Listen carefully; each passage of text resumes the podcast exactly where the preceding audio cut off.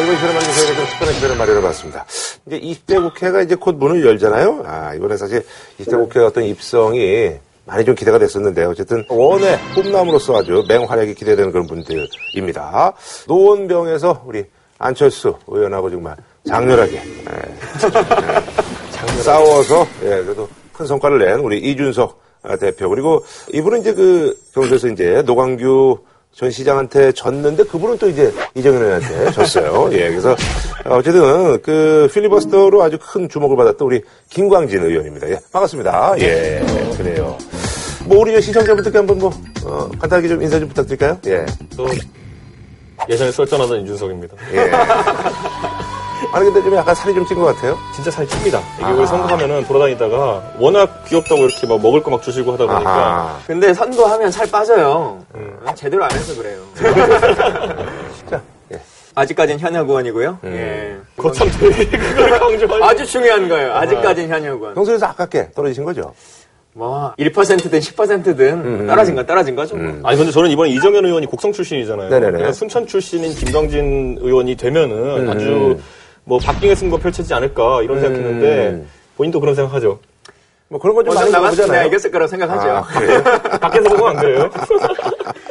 아니 근데 오늘 보니까 아침 일찍 저희가 시작을 하거든요. 예. 어 근데 뭐 순천에 무슨 지역 행사가 있어요? 오늘 순천대학교에 뭐 강연이 하나 있어서 아하. 예, 그런데 근데 아침 10시가 아침 일찍입니까? 아니 우리가 이제 보통 예. 3시, 4시에 모였으니까. 아. 그래서 뭐 이런 시간은 아닌데 우리가 이례적이라는 얘기죠. 국회의원들이 놀고 먹는 직업의 대표잖아요. 어, 근데 어. 국회의원들 참 빡세게 살아요. 네. 아침 10시면요 일정 한 6개, 7개째 어허. 시작하는 겁니다. 그렇죠. 조찬 1, 조찬 2가 따로 있는 사람도 예. 많더라고요. 아니 근데 저기 뭐 이런 질문 드리면 그런데 그렇게 열심히 사는데 사실 이제 대부분의 국민들이 이제 알아주지 않잖아요. 예. 왜 그런 것 같아요? 그렇게 욕을 먹는 이유가?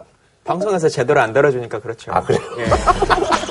아니 근데 어쨌든 그뭐 종편도 생기고 이래가지고 정치인들에게 굉장히 그 관심이 많은 거는 사실이에요. 정편이 생겨가지고 정치인들의 제대로 된 모습이 제대로 안 나오는 거죠. 아 그래요?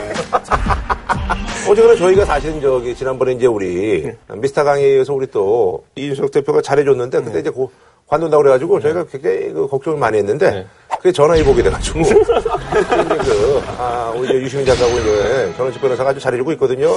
요즘 어때요 썰전 보면서? 시청률 많이 올랐더라고요. 네, 많이 올랐습니다. 예. 저는 꿈도 못 꿔봤던 5%라는 수치를 어, 보면서 그때는 몇 퍼센트였어요? 우리 2점? 아. 2점 몇 2에서 3 왔다 갔다 했었죠. 그러니까 예. 왔다 갔다 했는데 사실 솔직히 계속 그 길로 가려고 했으면은 모두 다 김광진 정치적 반주대로 보내라 이렇게 할 수도 있었거든요. 근데 그렇게 하면 나중에 못 돌아가요. 어, 하여튼 뭐 그동안 저기 뭐 고생 많으셨고요. 예. 제가 이제 아는 이제 유정현 전 의원 같은 경우는 네. 그 이제 사실 이제 그 탈당하고 나서 이제 선거 치르고 난 다음에 한 6개월 동안 이제 잠적을 했었는데 그래도 뭐 두 분들은 그래도 이렇게 바로 나타나시고 또 얼굴 표정도 이렇게 나쁘지 않네요. 아이고 우리 우리 유정현 선배님은 제가 네. 기억하고 있는 게 그분의 공천 탈락을 제가 마무리 지었습니다. 아, 그래요. 그런데 이게 개파간 갈등이 있고 이러다 보니까 음. 굉장히 안 좋게 마지막에 그 공천 탈락하셔가지고 그것 때문에 충격이 좀 크셨던 거. 예. 좀 다르죠. 예, 그래요. 어, 우리 이제 김 의원님 같은 경우는 이제 곧 이제 방을 이제 정리를 해야 되는 그런 상황인데요. 그렇죠. 5월 29일까지가 아하. 법적 임기거든요. 예. 근데 대개 보면 그 전에 비 오나요? 아니면 그날 딱? 왜냐하면 맞춰서? 새로운 분들이 30일부터 시작을 하셔야 되니까 아하. 그 전에 이제 비워줘야 돼서 저는 20일 날 아하. 비워드립니다. 예. 그럼 방은 저기 다른 분들과 이제 결정이 된 거예요? 어떤 분이 들어오실지? 어, 아직 확정은 안 돼 있죠. 아하. 근데 이제 통상적으로 제 의원실이 어. 밖이 보이지 않는 어. 꽉 막혀 있는. 방향이기 때문에 초선이 초선? 비례가 아. 올 확률이 99%겠죠. 아, 그래요? 아니, 근데 그 저기, 뭐, 뭐냐, 저는 이제 그냥 궁금해서 물어보는 건데, 그 저기, 세입자 이런 분들이 이제 방을 안 빼는 경우가 종종 있거든요? 어떤 그 당 지도부 갈등이라든지 이런 것 때문에 이제 그런 경우도 좀 있나요? 어, 근데 그건 지도부의 문제가 아니라 사무처에서 강제적으로 빼라고 하기 때문에 네. 어, 요즘은 이제 출입증에 이렇게 딱 카드키를 대잖아요. 네. 그러면 카드키의 만료 기간이 5월 29일까지입니다. 이렇게 방송을 해줘요. 아하. 아 침마다 되새기고 있습니다. 아, 29일까지구나, 29일까지구나. 카드 유효 기간은 2016년 5월 29일까지입니다. 아, 저는 며칠 전에 그 국회의원 회관에 일이 있어가지고 카페에 네네. 갔는데 거기 가가지고 딱 이렇게 커피를 주문하는데 그 직원분이 그러더라고요. 혹시 여기서 일하세요? 음. 그때 마음이 한번 무너졌습니다. 선 끝나고 나가지고 일하고 싶었어요라고 이렇게 답보고 싶었는데 선거 트라우마가 그때 살아나더라고요. 아니, 그러잖아, 이제 그 남은 기간 동안 대체로 어떤 일들을 하세요? 이제 뭐, 낙선하시 의원들은 이제. 일단 이 짐들을 어디로 옮길 거냐라고 아하. 하는 고민을 가장 크게 하죠. 아하. 뭐 서울에 사무실 내냐, 순천에 활동을 이제 내냐. 계속 하시는 분들은, 예, 그런 예. 고민 있고. 네. 또 제가 이제 의원직이 끝나니까 네. 어, 회사가 망하니까 직원들이 다 부도가 났잖아요. 네, 직장을. 잃었잖아요. 그래서 보좌진들을 어디에 넣어드릴 거냐 아. 이 고민이 가장 크고 어허. 그럼 보좌진 재취업은 어떻게 된 거예요? 좀 결정이 됐어요? 아 지금 이제 뭐 어느 정도는 되고 어느 정도는 안 되고 그러는데 아하. 또 제가 상임위가 국방위원회만 4년을 했기 때문에 네네네. 사실 국방위를 누군가는 해야 돼요. 근데 어느 누구도 내가 국방위를 갈 거라는 생각을 안 하시거든요. 아. 네, 그래서 국방위 보좌진을 미리 쓰려고 하지 않죠. 아하. 그래서 이 재취업이 참 어려운 상임입니다. 원래 국방이- 본인도 국방에 가고 싶지 않았잖아요. 아, 참 당연히 교문이 갈 줄 알았죠. 그러니까. 국방이요? 근데 이게 별로 안 좋아요? 의원들이 이제 조금 뭐 힘든 그런. 일단 뭐 지역구에 도움이 안 되고요. 아하. 후원금이 전혀 없고요. 네, 아, 그래요? 그리고 뭐 소관 기관이 없으니까 아. 아무 일에 도움이 안 되죠. 그럼 근데 김, 국방위는- 김광진 네. 의원이 저는 기억나는 게 뭐냐면은 예전에는 국방이 간다 그랬을 땐저 진짜 나라 이름 표정이었어요, 진짜 보면. 그런데 어느 순간부터 약간 바뀐 게 뭐냐면 어느 순간 밥 먹다 저한테 한번 그 얘기했어요. 야 갔더니만은 군대 60만 장병 중에 대부분이 청년이더라. 아하. 그래가지고 야 여기가 내가 청년 국회의원 일할 곳이다 하면서 어. 블루오션, 셀프. 셀프 이제 자기 만족을 하기 시작하는 거예요. 아. 아니, 그럼 국방위는 다 초선 아닐 테고. 그럼 거기 오시는 분들은 그럼 뭐 어떤 분들이에요? 국방위는 통상적으로 상임위에 관심이 잘 없는 분이 오십니다. 아, 그래서 그래요? 당 대표급 아니면 어. 대선 주자 뭐. 이제 이런 분들이 오니까 겉에서 보는 분들은 거의 그가 상원인 것처럼 생각하세요. 아. 아니면 네? 동네에 비행장 있는 분들. 아 그렇죠. 예. 비행장 이전하셔야 되는 공항 분들. 있는 분들. 아니 뭐 이런 말씀 드리는데 아니 우리나라가 그래도 분당국하고 굉장히 그 국방이 아무리 강조해도 지나치지 않은데 이렇게 이제 검을 들고 오시면은 그게 또 일하는데 약간 좀 좀 그렇지 않나요? 그렇죠. 뭐 또 그런 게 있었네. 예. 근데 보니까 두 분이 이제 나이 차이가 어떻게 되는 거예요? 제가 서른여섯. 어. 네, 제가 4살 차이로 딱 이렇게 아하. 따라가는, 4년 따라가는. 이게 제 생각에 약간 있는 게 뭐냐면, 저희가 4년 전에 이제 그 19대 국회 앞두고 이제 저는 비대위원으로, 김상민 의원은 청년 비례로 이제 처음 이제 맞닥뜨린 건데, 지금 우리가 이 4년 뒤에도 이 썰전에서 우리가 청년 정치인 대표 주자처럼 이렇게 하고 있다는 것 자체가 어떻게 보면 약간 비극이기도 해요. 음, 이따 보면 이제 그 얘기를 좀 다루려고 하는데. 어. 그래서 항상 어디 가거나 같이 초대되고 이런 경우가 꽤 있었어요. 이준석 아니면 김상민. 카운터 파트너가 없어요. 아니 근데 사실 이제 그 김의원 같은 경우는 이제 대중적인 어떤 그 관심을 받은 것은 이제 그 필리버스터인데 그게 이제 기록이 DJ 기록에 이제 주목을 받았는데 다른 분들이 이렇게 깨고 그러니까 뭐 그거에 대한 어떤 잠깐이라도 그런 생각은 없었나요? 왜 없겠어요? 아? 근데 그래요? 어. 그때는 사실은 처음 올라갈 때는 어. 필리버스터 올라갈 때 다들 선거 그만둘 생각하고 올라가라고. 왜냐하면 테러를 방지한다는 법을 막겠다고 나서니까 음. 경선 기간이고 막 그랬거든요. 그래서 안 그래도 저보고 막 사람들이 정복 좌파라 그러는데 음. 그맘 먹고 올라간 거기 때문에 특별한 고민은 없었고 또 사실은 필리버스터가 이제 두 번째, 세 번째 주자는 자료 준비할 시간만 벌면 돼요. 음. 첫 번째 주자가. 그래서 저한테 부여된 소, 소임이 다섯 시간만 넘겨주라. 음. 아하. 이거였기 때문에 저는 제 역할은 다 했다고 생각합니다. 음. 근데 그 저기 테러 방지법은 이번에 어떻게 되는 거예요, 그럼? 지금 시행령은 정부가 고시를 했고요. 네. 어, 20대 국회에서 전면적으로 다시 만들거나 아니면 폐기하거나 해야죠. 지금 전체적으로 이제 여야 간의 3당 체제 되면서 어. 협상을 무슨 법을 갖고 할 것이냐라는 것인데 아하, 중받고. 그러니까 어. 떤 어떤 걸 주고받고 그냥. 어. 근데 테러 방지법 같은 경우에는 지금 여당 입장에서는 어. 내주지 않겠다는 의지가 강한 아, 법이기 그래요? 때문에 아마 어. 그것과 더불어 가지고 아마 지금 이거는 전혀 청와대 의지와 관계없이 여당 내 의원들 얘기를 음. 그냥 들어보면은 오히려 협상에 안에 올라갈 만한 협치 대상이 될 만한 것은 국정교과서 같은 것이 아니냐라고 아하. 얘기하는 분들이 있습니다. 음흠. 이거는 지켜봐야겠죠. 네네. 아니, 근데 그 저기, 그, 김무성 전 대표 지난번에 그 저기, 유세 현장에 나타나셨잖아요. 두 번이나 오셨어요. 네. 왜냐면 첫 번째 오셨을 때 그때 안철수를 뽑아주 한 다음에 이게 아닌가 하고 뒤에서 어. 그때 뒤에서 그 비례대표 의원님들이 뒤에 쫙 서 있었거든요. 음. 후, 후보자들이 쿡 찔렀어요. 그래서 김무성 대표님을. 음. 그런데 본인이 그래도 잘 모르시더라고요. 내가 뭘 잘못했지. 그래가지고 우리나라 발전을 위해서 안철수를 선택해 주시기를 여러분의 애국시야 아, 다시 하겠습니다. 제가 하루에 열 번 넘게 연설하다 보니까 여러분 웃기려고 일부러 그랬습니다.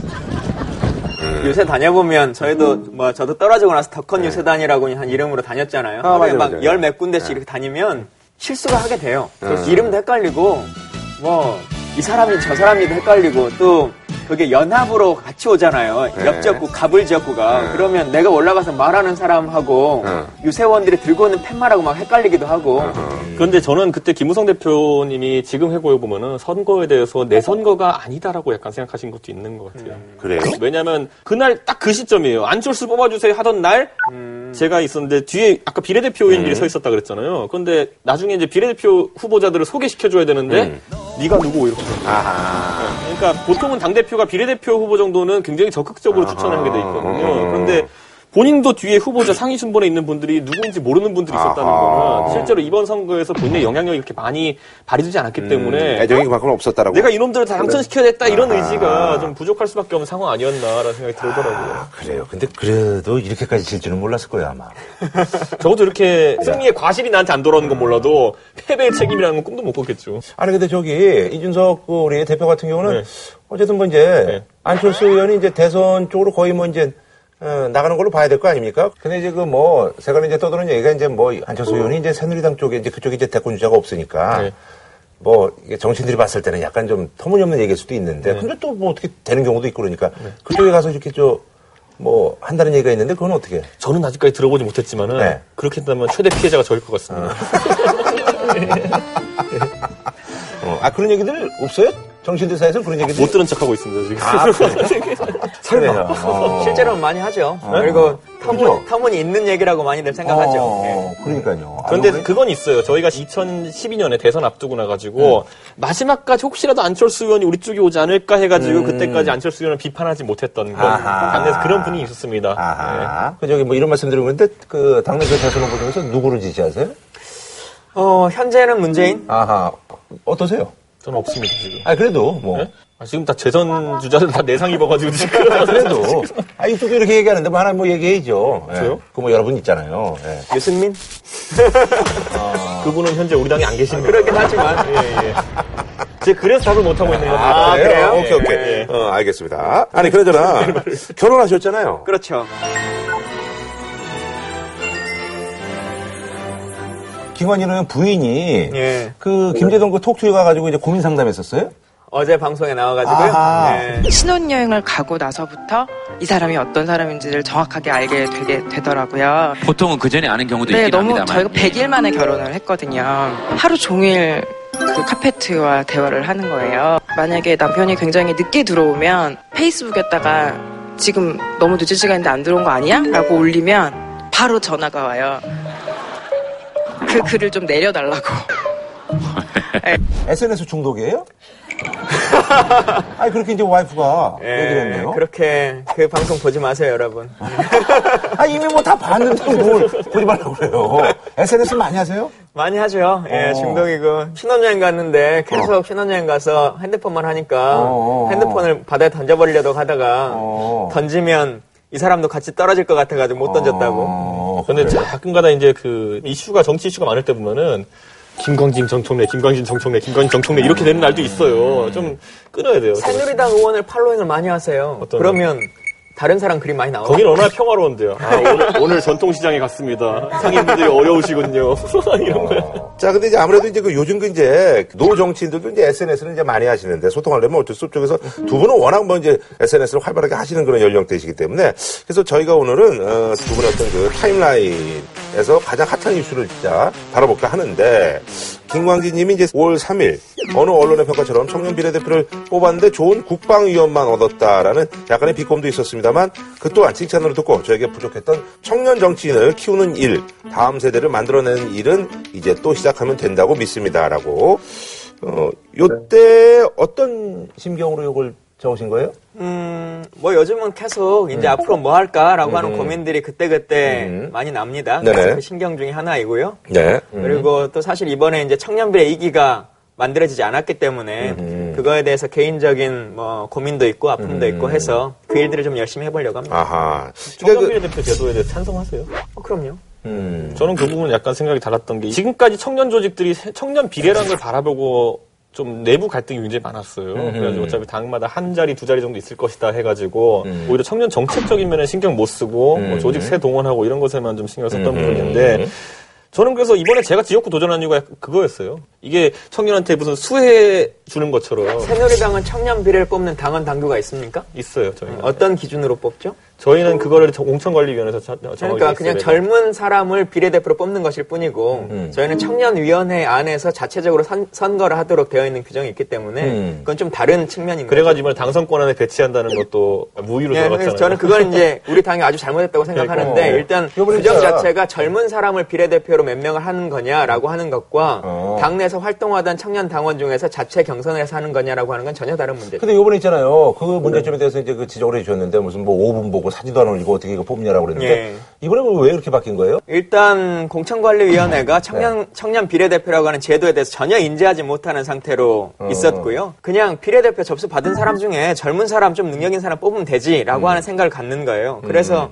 당원 당규 자체를 그냥 위반해 버리는 거죠. 근데 여기서 이제 김광진 의원이 말한 것처럼 상향식 공천에 비슷한 거거든요. 청년들이 뽑는다는 거는. 근데 이 제도에 약간 문제점 이 청년 조직마다 발생한 게 어쩌면 야당 중에서 정의당도 굉장히 그 당원 조직이 잘 돼 있는 곳 중 하나인데 제가 정의장 간담회 가서 얘기하면서 들었던 지적 중에 하나가 청년들의 어떤 대표자를 당내 활동했던 청년들 중에 뽑게 되니까 역설적으로 정당 활동을 해도 무리가 없을 정도의 경제력을 가진 사람이나 아니면 시간을 가진 사람이 오히려 아주 유리한 제도가 되는 거 아니냐. 아무 걱정 없이 한 10년까지 정당 활동만 했던 사람들이 보편적 청년이냐. 이번에도 보면 흑수저당이라고 해서 나왔던 사람이 알고 봤더니 이외에 다른 경제적 기반이 있었던 것처럼 아주 역설적으로 그런 것이 또 작동한 것이 있어가지고 어떤 제도가 완성된 제도냐에 대해 가지고는 연구해봐야 될 부분이에요. 제가 봤을 때. 아니 근데 있잖아요. 청년들의 어떤 그 정치 참여를 이제 확대를 하겠다. 그리고 또 요즘 정치 굉장히 20대 30대가 관심이 많아요. 왜냐면 이제 자신들의 어떤 거 먹고 사는 문제하고 이제 직결되어 있으니까. 그래서 요번에 이제 선거 투표율도 굉장히 올라갔습니다. 근데 요번에 보니까 아, 3명밖에 없더라고요. 20대 30대가.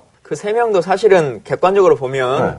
저희 당의 지역구로 당선되신 분은 모든 사람이 당선될 거라고 크게 생각하지 못하셨던 분이고 어. 부산에서 됐어요. 예, 국민의당도 원래 비례 그 정도 수번까지는 갈 그렇죠, 거라고 그렇죠. 생각하지 예. 못했던 거니까 어. 객관적인 평가라는 새누리당만 당선 안정권에 한 명을 준 거예요. 어. 예. 그 신보라. 예, 신보라 씨라고. 씨. 예. 어. 근데 참 안타깝죠. 그리고 인구 비례로 봐도 사실은 20대가 14% 정도 되고 음. 30대가 15%거든요. 둘이 합하면 딱 30%인데 음. 과연 국회가 국민의 뜻을 대변한다고 하면서 음. 그 인구 비례만큼의 사람을 가지고 있느냐. 음. 음, 이런 참 안타까운 일이죠. 300명 중에 이제 3명이니까 1%인데. 그렇죠. 그런데 이제 또 한 가지 어, 보자면은 이 소선거구제 하에서 과연 청년들이 얼마나 지역구를 많이 뚫을 수 있냐에 대해 가지고는 음. 한번 짚어봐야 되는 것이 아까 말한 역설이 존재합니다. 지역구를 그래도 뚫으려면은 적어도 지역구에서 한 4, 5년 가까이 활동했던 사람들이 지역의 어떤 인지도를 바탕으로 음. 정치를 할 수 있는 건데 그렇게 하려면 또 그게 보편적 청년이냐는 거예요. 음. 내 생계도 없이 다 내팽개쳐놓고 정치 활동에 올인할 수 있는 사람은 아니 그러면 네. 이런 얘기가 있지만 동네에서 장사하면서 이렇게 하면 안 되나? 그게 또 약간 뭐냐면 장사하는 분들도 아 약간 좀 정치 색을 띠는 순간 생계가 위협받는다 생각하는 아. 분들이 많아요. 예. 그래가지고 영업 쪽 하시는 분들 이런 분들은 어. 선거 때 되면은 자기 정치색 안 드러내기 위해서 또 노력 많이 해요. 어. 그러니까 그거 참그 애매하네. 어렵죠. 그리고 사실 이번 선거에서 잘못된 게 이번 비례대표는 뭐 청년뿐만 아니라 모든 부분이. 다 마찬가지인데 수도 줄어들고 또 비례대표의 원취지가 사회적 약자들을 보호하라 그리고 지역구 당선기 어려운 사람을 공천하라라고 하는 것인데 저는 이번에 뭐 청년 비례대표도 당선이 되지 않고 심지어는 저희 당은 뭐 장애인 비례대표도 없어요. 새누리당 있나요? 장애인 비례대표? 저희 장애인 비례도 없을 겁니다. 예. 아마 정당의 비례대표 만들어지고 제 1, 2당들이 장애인 비례대표조차 없는 그 그러니까. 취지를 살린다는 게 이게 원천적으로 잘못돼가고 있는 거죠. 일본 막 이렇게 뭐 예. 하고 그랬었는데. 근데 왜 그런 거예요? 진짜 각 당이 이번에는? 새누리당이 과거에는 이게 19대 공천 때는 비례대표 때 굉장히 파격적인 시도를 많이 했습니다. 뭐 어, 탈북자라든지 아니면 이자스민 의원 같이 이렇게 네. 투입했었는데 탈북자 정책이라든지 아니면 그 다문화 정책이라는 거는 대한민국 300명의 국회의원 전부 다 감수성을 가지고 다- 달려들어야 되는 문제라는 거죠. 다문화 정책 한다고 딱 이자스민 의원 뽑아놓고 가장 힘없는 일- 초선 비례로 뽑아놓은 다음에 당신이 다 하쇼. 이러면 오히려 다문화 정책에 있어가지고 새로운 것 나오기 어렵다는 생각이 좀 들거든요. 아니 그래도 그래가지고 상징적으로 좀 배치해야 되는 거 아니에요? 실제로 지금까지 장애인 대- 장 비례대표도 그랬고 뭐 다문화도 그렇고 탈북자도 그랬고 비슷하게 약간 무기력하다는 평가를 좀 받은 것도 사실입니다. 근데 그건 비례대표의 정치적 한계성 때문에 그런 건 있습니다만 물론 장애인이 아니어도 장애인의 법안도 내고 정책을 낼 수는 있어요. 그런 관심을 가지고. 그러나 장애인만큼 그 절절함과 깊이 있게 그리고 그것에 모든 것을 올인해서 하지는 못합니다. 국회 안에서의 활동 범위가. 그렇기 때문에 당사자들의 목소리가 끊임없이 들어갈 수 있도록 만들어줘야 되고요. 근데 요번에 왜 안 그렇게 한 거예요, 각 당이? 그런데 3당 체제가 되면서 비례를 3당이 이제 나누게 되면서 아하. 아까 말한 것처럼 당선 안정권에 배치를 안 해놨던 것이 이런 결과가 나타나게 되는 것이죠. 당선 안정권은 다들 예상한 거기 때문에 그럼 그거에 맞춰서 사실은 배정을 했어야 되는데 이번엔 그냥 힘의 논리가 작용한 거죠. 자기 가까운 사람 그냥 지명하고 뭐 셀프로 임명하고 뭐 이런 일들이 그냥 반복되니까. 아니 그러면 이제 어쨌든 그 이제 뭐 정치를 꿈꾸는 이제 젊은 분들이 굉장히 많잖아요. 근데 이제 그런 분들이 사실 이제 뭐 하, 예전에 뭐 진짜 김영삼 대통령이 옛날에 무슨 20대 후반에 해가지고 뭐 역사를 세우고 뭐 이랬는데 사실 이제 그건 너무 이제 옛날 얘기고 아무래도 이제 두 분을 보고 아 이준석도 있고 뭐 김광진도 있고 뭐 이러니까 두 분을 보고 이제 많이 이제 꿈을 가질 텐데 뭐 조언 같은 거 현실적인 조언이라든지 이런 것들 좀 해주신다면 예전에 김광진 의원이 말했던 것 중에 하나 저 아직 기억이 나는 게 하여튼 이분이 얘기하면 저한테 기억이 되게 많이 남아요. 먼저 국회에 들어가가지고 이런 걸 경험했기 때문에 하는지 모르겠는데 옷을 편하게 입으면은 속된 말로 네 가지가 없다 그러고 또 정장으로 딱 차려입고 어디 행사에 가면은 애를 걷다 그러고 이런 상황들을 청년 정치인들은 굉장히 많이 겪습니다. 네. 그런 것들 때문에 그 모순들을 많이 극복해야 되는 것이고 저는 또 거- 개인적으로 겪은 게 뭐냐면은 이준석은 보편적인 청년을 대변할 수 없다. 뭐 학교도 하버드 나오고 이랬기 때문에. 그런데 반대로 그렇다면은 아주 사회적으로 어려운 것들만 경험한 또 사람들을 대표로 인정할 수 있냐고 물어보면 그것도 아니라 그래요. 거기에 거부감을 느끼는 사람도 있어요. 결국 저는 청년을 누가 대표한다는 생각 자체가 틀린 게 아닌가. 결국 다양한 청년들이 들어가가지고 우리 300명 국회의원 있으면은 꽤 하나의 군집을 형성할 수 있을 정도로 우리가 청년들이 한번 힘을 모아야 되는 거 아니냐 이런 생각 드는 거죠. 대한민국의 대의민주주의를 하기 때문에요. 우리가 대표되지 못한 분들의 대표로 사는 거 아닙니까? 그래서 그 대표되지 못한 분들의 소통의 창구가 있느냐라고 하는 거거든요.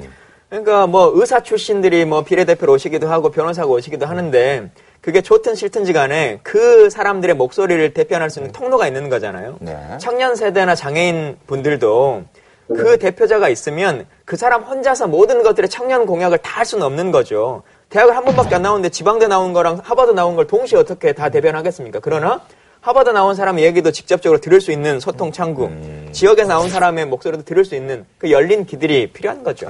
그러니까 저희가 한 가지 기대를 하는 건 뭐냐면은 이번에 안타깝게 김강진 의원이 지역구로 넘어가는 과정에서 저도 그렇고 지역구 출마하는 과정에서 이걸 뚫지 못했지만은 이걸 뚫어내는 순간부터 청년이 정치 세력화할 수 있는 게 지금 의사 집단 같은 경우에도 과거 같은 경우에는 비례 아니면 진입하기 어렵단 말들이 굉장히 많았어요. 그 법조인들의 어떤 카르텔을 깨기 어렵단 말이 많았는데 지금 살펴보면 국회의장도 의장, 의사 출신이었죠. 예, 전 야당. 대표 중에 한 분도 의사 출신이죠. 이번에 강남을 뚫은 전현희 의원도 음. 어, 의사 맞아요. 출신이죠. 의사들은 지역구로 뚫을 수 있다는 자신감과 더불어 가지고 안에 이미 다수의 의원들이 존재하고 있어요. 청년들도 이번에 한 번 더 발전을 이룬다면은 그게 가능할 겁니다. 그러니까요. 그런 희망의 증거를 드렸어야 되는데 안타깝게 네. 됐습니다. 아니 그래서 이제 그 당내 문제도 좀 이제 여쭤봐야 될 것 같은데 그 지난 10년간 지는 것에 익숙하지 않 았던 정당이 패배를 어떻게 극복하느냐 지난 10년간 이기는 것에 익숙하지 않았던 정당이 어떻게 이 기세를 유지하느냐가 이제 향후 반년간의 과제가 아닌가라고 이렇게 올려주셨는데 새누리당이 이제 얼마 전에 이제 그 어, 원내대표는 이제 그 정진석 의원을 이제 뽑았는데 어떠세요? 결국엔 또 다시 이제 쇄신하라 그랬더니 뼈를 깎으라 그랬더니 때를 미는 상황이 아. 오고 있는 거죠.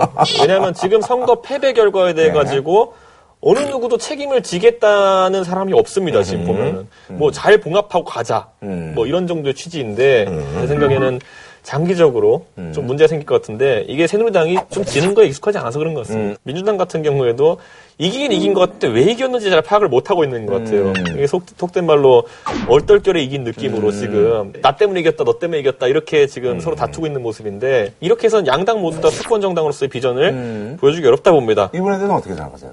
뭐 이번 선거는 그 분석이 명확합니다. 이번엔 누가 잘해서 이긴 선거는 하나도 없고요. 저희 당은 새누리당에 대한 심판 때문에 어부지리로 많은 의석을 차지했고 호남에서는 우리 당 심판하면서 국민의당이 표를 얻은 거고요. 뭐 그거에 명확하죠. 사실 이번 선거에서 3당의 공약 중에 생각나는 거 있으세요? 하나라도? 선거에 공약이 아무것도 사람들이 없- 없어요. 그냥 이번 선거는 이 옥새 파동에서 시작해서 도끼 시위로 끝난 그냥 선거입니다. 공천 외에는 아무것도 이슈가 되지 않은 선거죠.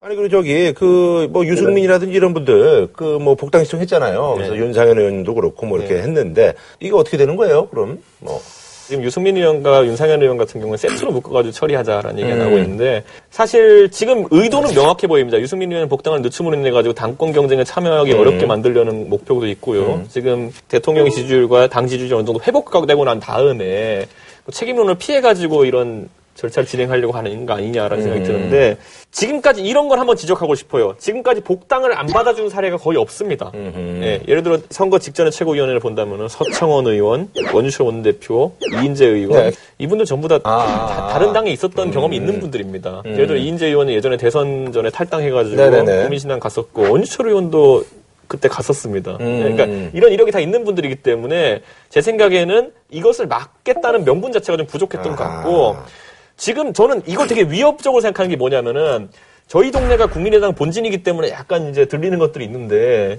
이게 뭐가 있냐면은 주호영 의원 그리고 장재원 의원 이런 분들도 지금 각각 대구와 부산에서 지금 복당을 안 네. 시켜주고 있거든요. 국민의당에서 그분들한테 연락이 간다는 얘기가 많습니다. 보면. 아. 그, 그 국민의당은 지금 호- 아까 말한 것처럼 호남 이해에는 기반이 없는 정당이기 때문에 어. TK, PK 지역에서 사선 의원과 재선 의원이 들어온다 그러면은 굉장히 좋은 상황입니다. 음. 어허. 그래서 주호영 의원님이 그때 뭐라고 하셨냐면은 나는 새누리당의 사과를 받고 복당하겠다고 어. 언급하셨어요. 예. 근데 이게 정상적인 상황에서는 새누리당이 사과할 정당이랑 아니라는 거 아시거든요. 아하. 거기 거기 삼선하셨는데 모르시겠어요? 명분을 쌓는 거예요, 그럼? 그러니까 이 말은 뭐냐면은 믿는 구석이 어느 정도 있다라는 아하. 것이기 때문에 지금 저렇게 안일하게 단순 단순히 사과를 음. 위해 가지고 음. 복당자들을 안 받고 아 나중에 복당 받자라고 하다가는 복당 할 사람이 없을 수도 있습니다. 음. 그렇기 때문에 좀 면밀하게 판단해가지고 좀 해야 되는데 아니 근데 있잖아요. 그러면 더민주 얘기로 들어가서 이제 그 비대위 체제는 8월 말이죠. 네. 그래서 이제 원래는 뭐 12월까지 가자 뭐 이러다가 예. 이제 중간에 이제 합의점을 찾은 것 같은데 어 이거에 대해서 뭐 좀뭐 하실 말씀? 뭐 어쨌든 이제 결정이 난 거니까 네. 전당대회 좋은 분을 뽑는 것이 이제 중요하겠죠. 그리고 저희도 뭐 복당 문제가 이제 걸려 있는 게 이해찬 총리 부분이 있지 않습니까? 거절할 명분이 없어요. 그리고 뭐 사실은 다른 당에 있는 현역 의원도 그냥 저희 당에 모시고 오고 막 이런 상황인데 의원은 이정도면 이렇게 뭐 첨예하거나 뭐 이러지는 않잖아요. 저희도 첨예하죠. 아 그래요? 네, 저희도 지금 받아들이면 어, 당 대표 후보의 물망이고 또 아. 저희 당에서는 가장 다선 의원이 되시니까 아하. 국회 의장이 되시기도 하고 뭐 야, 그렇죠. 총리 하셨던 분이 의장도 하시겠다. 어왜 못해요? 이야, 화려한 이력을 가지시겠다 이해찬 총리. 아 우상원 원내대표가 뽑힌 거는 어떻게 생각하세요? 어, 어쨌든 저희 당에 이제 계속 고민거리 중에 하나가 많은 음. 언론이 지적했던 게 486이 참모 정치에 머무른다라고 음, 하는 네네네. 것이었는데 이제 처음으로 리더가 되는 거 아니겠습니까? 네네. 이제 그것에 대해서 실제 어느 정도의 능력이 있는지 음. 그것을 검증하는 첫 단계라고 봐야겠죠. 저는 근데 우상호 원내대표가 당선된 것보다 더 놀랐던 게 그, 그건 2차 투표 결과잖아요. 1차 투표 때 우원식, 우상호 이 두 분이 둘 다 1, 2등을 했던 게 놀라웠던 게 뭐냐면은, 아, 결국 더불어민주당에서 대주주는 저쪽에 과거에 학생 운동했던 계열이구나라는 생각해가지고, 근데 뭐 선거라고 하는 음. 것이 다 그렇게 실제 막 개파성으로만 막 자주우지 되지도 않아요. 그리고 음. 특히나 원내대표 선거는 안 해보셔서 모르는데 세상에서 가장 가장 갑질을. 가장 어려운 게 원내대표 선거 결과를 맞추는 거예요. 의원들만을 상대로 하는 아하. 거니까. 그리고 게다가 자신의 어떤 이익이라든지 뭐 이런 예, 있고 신분도 있고 첫 뭐. 번째 원내대표이기 때문에 내가 상임위를 어디로 갈 것인가, 보직을 어떻게 할 것인가에 대한 아. 서로 간의 이권이 엄청나게. 어, 논의가 있어서 그것도 다른 측면이 있죠. 개파로만 뭐 좌우지되지 되지 않습니다. 음. 아니 그나저나 이제 앞으로 행보는 어떻게 되시는 거예요? 앞으로 뭐 이제 그 아, 여기 이제 배지를 떼야 되고, 여기 이제 대신 요걸로 이제. 허전하니까 이렇게 하시는 건가? 네, 아? 여기 이 옷은 여기서 빌려준 옷이고요. 네. 아, 그래요? 알고 나왔겠지. 어, 어, 예. 대한민국 국민이 다 아는 백수가 됐기 때문에 네. 예, 열심히 잘 놀고요. 어. 어, 소위 말하는 정치 낭인으로 살아가게 될지 음. 아니면 떨어졌지만 정치인으로 살아가게 아하. 될지라고 하는 모습을 증명해야 될 텐데 어. 어, 멋진 정치인으로 거듭날 수 있게 시민들 어. 곁에서 잘하겠습니다. 아, 그럼 말이죠. 저희가 이제 마지막은, 어, 우리, 어, 이준석에게 어, 안철수란. 오지 마. 세요. 아, 왜 누가 알아 또? 가면 또 이렇게 먼저 챙길지. 어. 좀그 3당의 가치를 새누리당 좀 다르게 가져갔으면 좋겠다라는 생각하게 됩니다. 자, 우리 김광진 우리 의원에게 김종인이란? 사실은 정치인들은 악수 많이 하지 않습니까? 네. 제가 김종인 대표랑 악수 한 번도 해본 적이 없어가지고 어. 어, 뭐 객관적인 평가를 어떻게 할 만한 위치는 아닙니다만 어, 그래서 대표에게 직접 뭐라고 할건 어. 말씀드릴 건 없지만 어쨌든 저희 당을 대변, 대표하고 계시는 분이니까 음. 어, 더불어민주당에 좀 민주정당으로 거듭났으면 좋겠다. 음. 어, 그리고 원칙을 세워놨던 당원 당규들을 준수하고 음. 당내 민주주의를 잘 해결할 수 있는 그런 대표가 되시면 좋겠다. 이름이 편집이야, 방송에서. 이러면 편집되는 거야. 자, 그럼 저, 저기, 저희가 좀 어려운 걸 드렸으니까, 그러면 저기, 김광진 의원에게 이정현이라. 어렵다. 4년 후에 뵙겠습니다. 아, 그래요, 그래요. 4년 후에. 아, 오늘 저기 나와주셔서 너무 고맙고요. 예. 어쨌든 뭐 이게, 그, 확실히 이제 젊으니까 두 분은 이렇게 기가 안 죽어서 좋네. 내가 유정현 의원을 보니까 너무 사람이 늙어가지고 그냥 취해가지고 내가 그래서 아유, 저 형을 좀 내가 좀 챙겨줘야 되겠다 이런 생각을 했었는데 아, 두 분은 그래도 어쨌든 기가 살았으니까 너무 보기 좋고 어쨌든 어, 열심히 뭐 자기를 하셔가지고 어, 항상 이렇게 국민한테 어, 실망을 안 끼쳤으면 하는 그런 바람을 갖고 있습니다. 예, 고맙습니다 오늘. 예, 감사합니다. 치킨의 별이 다섯 개, 티바 두 마리 치킨에서 백화점 상품권을,